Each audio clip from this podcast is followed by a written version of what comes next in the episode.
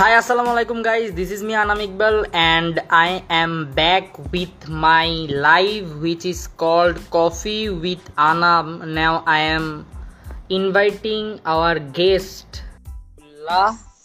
এখন দেখা যাক, আমি ইনভাইট করে দিলাম, সে আসবে হয়তো বা কিছুক্ষণের মধ্যে জয়েন করবে। আপনারা তখন যত আই মিন যারা যারা দেখতেছেন, তারা তারা কমেন্ট করা শুরু করে দেন। আমাদের গেস্ট কিছুক্ষণের মধ্যে হয়তো বা চলে আসবে। ওকে আহ কি অবস্থা বন্ধু? সালাম আলাইকুম। হ্যাঁ ভালো আলহামদুলিল্লাহ। কি খবর তো এই তো ভাই চলতিছে। সো তোর নিজেকে একটু ইন্ট্রোডিউস করে দে। নাকি আমি করে দিব? আচ্ছা। তুই নিজে করে তুই করে হোস্ট করে দেওয়াটাই মনে হয় একটু জনস্বার্থের জন্য কম বিবেচিত হবে। তুই করে দে। ওকে আমাদের আমাদের গেস্ট হচ্ছে আমার এক স্কুলের একজন স্কুলমেট ক্লাসমেট একজন friend he is a cadet from like Mirzapur. He is a student in like তুই এখন কোথায়? কোথায় আছিস তুই এখন? ইনস্টিটিউশন ওয়াইজ হ্যাঁ হ্যাঁ। সেক্ষেত্রে আমি বর্তমানে পড়াশোনা করছি যদি কেউ না জেনে থাকে তাদের স্বার্থে বলে রাখি। আমি বর্তমানে একাদশ শ্রেণির একজন শিক্ষার্থী মির্জাপুর ক্যাডেট কলেজে and as a student I am quite proud যে আমি এরকম একটা ইনস্টিটিউশন অধ্যয়নরত আছি। আর বর্তমানে লকডাউনের কারণে গত এক বছর ধরে আমি রেজিডেন্স ওয়াইজ বগুড়াতে পড়ে আছি। তেমন কোথাও আর যাওয়া হয় নাই not even out of this city যে আমি একটু ঘোরাঘুরি করব। লকডাউনের কারণে সেরকম আমার করা হয় নাই। তো এটাই আমার এখন বর্তমান পরিস্থিতি। আমি যতদূর জানতাম যে এসএসসি পর্যন্ত মানুষ লাইক ক্যাডেট করে, তারপরে ক্যাডেটে লাইক কলেজ হয় না। মানে শুধু এসএসসি পর্যন্ত কলেজ অন্য জায়গায়। এরকম আমি একটা ট্রেন্ড শুনছিলাম যে, মানুষ খালি এসএসসি পর্যন্ত ক্যাডেটরা লাইক থাকে ক্যাডেটে তারপর বেশিরভাগই চলে যায় কলেজে এরকম একটা ভাব, অন্য কোথাও। লাইক এনডিসি বা রেসিডেন্সিয়াল বা এরকম কোনো লাইক নোন ইনস্টিটিউশনে নন ইনস্টিটিউশন প্রথম কথা হচ্ছে যে নন অথবা আননোন ইনস্টিটিউশন এই জিনিসটা একটা প্যারাডক্স এর মতো কাজ করে। যে যে ইনস্টিটিউশনের স্টুডেন্ট সে নিজে ইনস্টিটিউশনটাকে একটু হাইলাইট করার চেষ্টা করে তার কাছে সেই institution best. Even factual point of view থেকেও cadet colleges are one standard higher than most other institutions in the country তো সেক্ষেত্রে ক্যারেট কলেজের স্টুডেন্টরা সচরাচর চাইবে না অন্য ইনস্টিটিউশনে যাওয়ার জন্য। But coming back to the point যেটা বলছিলি যে স্টুডেন্টরা কলেজের। লেভেলে চলে যেতে চায়। এটা একেবারে নেই যে আমি তা বলব না। আছে even once once upon time আমারও ছিল। আমি এবছর এনডিসি তে চান্স পাই আমি যাই নাই। ঠিক আছে? তো এটা কারণ আমি বলি। ক্যারেট কলেজ দুটো কারণে যায় মানুষ। প্রথম কারণ হচ্ছে যে আহ, বাবা মার যে ইচ্ছা আমি ছেলেকে ডিফেন্সে পাঠাবো বা মেয়েকে হচ্ছে যে আর্মি নেভি এয়ারফোর্স এখানে আইদার পাঠাবো ওইটা হচ্ছে ফার্স্ট চয়েস অথবা ক্যারেট কলেজের সার্টিফিকেটে একটু দাম ভারী থাকে সরকারি চাকরির গুলোতে ঠিক আছে? যে কোনো জায়গায় ফাইবার দিতে গেলে একটু আহ, তোর ওয়েট বেশি থাকে এই জন্য বাবা মারা পাঠায়। বাট ছেলেদের ইচ্ছা বা মেয়েদের ইচ্ছা তো সচরাচর সেরকম থাকে না। সব ক্ষেত্রে যেমন হতে হবে এটা তো প্রযোজ্য নয়। তো অনেক ক্ষেত্রে দেখা যায় যে ছেলে অথবা সে হয়তো হতে চাচ্ছে ফিজিসিস্ট আমার কয়েকজন ক্লাসমেটই আছে আমার সিনিয়র ভাই বোনেরাও মানে ভাইয়াপুরাও আছেন আর কি তারা হয়তো টিচার হতে চান অনেকে আছেন যে উম তাদের নাসায় কাজ করার ইচ্ছা আছে অনেকে আবার হচ্ছে unknown professional stream content creatorship অথবা সামথিং এরকম নিয়ে কাজ করতে চান অনেকে করছেনও। আমাদের ইসমাম নাওয়ার হ্যাঁ। ভাই আছেন ফিফটি ফার্স্ট ব্যাচে উনি দুই হাজার উনিশ সালে কলেজ থেকে বের হয়েছেন। উনি হচ্ছে যে ন্যাশনাল ফিল্ম ফেস্টিভ্যালের সেকেন্ড হয়েছিলেন ঠিক আছে? উনি সিনেমা বানাচ্ছেন উনি সিনেমা বানাচ্ছেন বর্তমানে। তো এরকম অনেকে আছে যারা আননোন স্ট্রিমে যেতে চায় তাদের বিষয়ে সবসময় ডিফেন্স হয় না। যার ক্ষেত্রে এসএসসি পাস করার পরে তারা যে ফিল্ড নিয়ে পড়াশোনা করতে ইচ্ছুক যেহেতু ক্যারেট কলেজে পড়াশোনার স্কোপটা কম আছে এরকম বলব না বাট ক্যারেট কলেজে সব ক্ষেত্রে ব্যালেন্স করতে হয়। শুধু যে পড়াশোনার উপর ফোকাস করব জাস্ট বিকজ আমি পড়াশোনা ভালো পারি এরকম করা যায় না। ফোকাস করতে হয় হ্যাঁ ইকুয়াল টাইমে সব দিকে ওরা যেদিকে নিয়ে যাব মানে নিজে আমি যে পড়াশোনার প্রতি চার ঘণ্টা পড়ব এরকম টাইম নাই।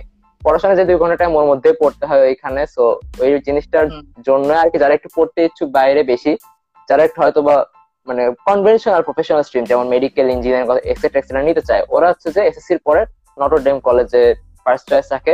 তারপরে অন্যান্য আরও ইনস্টিটিউশন আছে সেন্ট জোসেফ বা এরকম জায়গায় যেতে চায়, যেহেতু তারা পড়তে ইচ্ছুক। তো এরকম অনেকে আমি দেখেছি। রেট খুব একটা বেশি না। আমার ব্যাচ থেকে এবছর আমি এক্সাম দিয়েছি। আমার দুইজন ফ্রেন্ড ছিল অন্যান্য ক্যারেট কলেজে বরিশাল ক্যারেট কলেজ থেকে রিয়ন নামে একজন দিয়েছিল। তারপরে ঝিনাইদহ ক্যারেট কলেজে চার, পাঁচজন দিয়েছিল। এরকম তারা দিয়েছে। তাদের মধ্যে আমার চান্স হয় বরিশাল ক্যারেট কলেজে একজনের চান্স হয় এরকম ভাবে আমরা দুজন চান্স পাই। একজন যায়, একজন আমি যাই নাই। কারণ আমার এখনও মানে পড়াশোনার ওই যে কনভেনশনাল স্ট্রিম নেওয়াটার এখনও ইচ্ছা নাই। কারণ আমি ডাইভার্সিফাইড কাজ করতে পছন্দ করি পড়াশোনার পাশাপাশি আমার এক্সট্রা কারিকুলার অ্যাক্টিভিটিস নিয়েও খাটাখাটি করার যথেষ্ট অভ্যাস এবং কারেন্ট রয়েছে বলতে গেলে। এইটাই আর কি। সো আমি আসলে ভাবছিলাম যে তুইও মানে অন্য কোথাও লাইক তুই এনডিসি তে গেছিস, এরকম আমি একটু আশেপাশ থেকে শুনছিলাম সো যেহেতু তুই চান্স পাইছিলি, আমার মাথায় আসেনি যে তুই চান্স পেও যাবি না, এজন্য আমি লাইক জিজ্ঞেস করছিলাম যে তুই এখন কই আছিস? ও আচ্ছা বেশ। যাই হোক, আপাতত মনে হয় দৃষ্টিতে মানে আপাতত দৃষ্টিতে দর্শক জানতে পেরেছে আমি এখন কই আছি so if you want to contact me you are feel free I mean you are free to do so আর আমি এখন ইংলিশ ভোকাবুলারি তো গেরাচ্ছি, আমি জানি না কেন because probably I am nervous ঠিক আছে? এই জন্য হয়তো আমার কথা বলতে একটু সংকোচ বোধ হচ্ছে।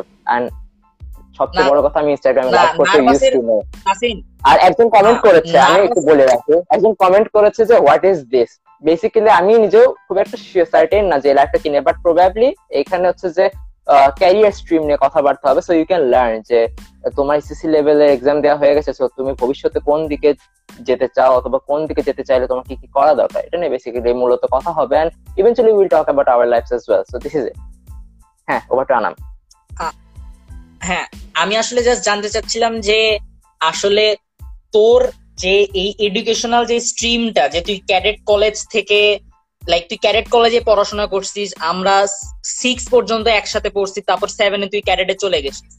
সো মেইনলি ক্যাডেটে যারা যায়, তারা আর্মিতেই বেশিরভাগই লাইক আর্মির দিকে একটু ইনক্লাইন বেশি থাকে বাট আমার কোশ্চেন সেটা না। আমি লাইক এখানে আমি জাস্ট আমার একটা অপিনিয়ন দিলাম। আমার কোশ্চেন হচ্ছে করোনার সেকেন্ড ওয়েভ নিয়ে তোর অপিনিয়ন দে। সেকেন্ড ওয়েভ বলতে বাংলাদেশে it's devastating first of all in one word it's devastating যদি বিস্তারিত করে বলতে হয়, তাহলে আমি বলব ফার্স্ট ওয়েভে বাংলাদেশে যথেষ্ট শিক্ষা হয় নাই। জাতি হিসেবে আমরা উদ্ভ্রান্ত। আমি আগে film maker national national award winning film maker Rashed Zaman স্যারের সাথে উনি আয়নাবাজির জন্য হচ্ছে যে ন্যাশনাল অ্যাওয়ার্ড পেয়েছেন। ওনার সাথে কয়েকদিন আগে লাইভ করি। এটা ওনার কথা আমি জাস্ট কোট করব। এই জাতি সাজেশন দিতে হচ্ছে সবচেয়ে বেশি অভ্যস্ত। সাজেশন দেওয়াতে এই জাতিকে চ্যাম্পিয়ন উপাধি দেওয়া যায়। But when it comes to agreeing or adhering to that suggestion তারা নিজেরা কিন্তু খুব একটা যে মেনে চলে এমনটা কিন্তু না। এবং এর ফলশ্রুতিতে মানে শুধু বাঙালি যে বাঙালি যে এটা করে তা না। এই সাবকন্টিনেন্টের মানুষজন অভ্যাস হচ্ছে এটা। আমরা ট্রেডিশনাল জিনিসগুলোতে বিশ্বাস করি কিন্তু ট্রেডিশন থেকে শুরু করে কোনো ধরনের সাজেশন আমরা মানতে চাই না। ঠিক আছে? আমরা মনে করো যে অবভিয়াসলি মানে না এটা এটা আসলে খুব খারাপ একটা দিক যে আমরা সাজেশন দিতে পারি কিন্তু আসলে সেটা অনুযায়ী আমরা লাইক এক্সপেকটেশন অনুযায়ী আমরা নিজেদের যেই পার্সোনাল যেই দায়িত্বগুলা থাকে একটা সিটিজেন হিসেবে বা একটা সচেতন মানুষ হিসেবে সেই দায়িত্বগুলো আমরা পালন করি না। হ্যাঁ ওই তো, আমি ট্রেডিশনের যে কথাটা বললাম, তারপর ট্রেডিশন কিন্তু বাঙালিরা খুব একটা মেনে চলতে চায়, ঠিক আছে? শুধু যে বলে এমনটা না ট্রেডিশন একমাত্র জিনিস যেটা বাঙালিরা নিজেরাও মেনে চলতে চায়। দেখা যাবে যে মিলাদ হচ্ছে, মিলাদে যে শুধু ছেলেকে পাঠাবে বাবা এমনটা না, সে নিজেও যাবে।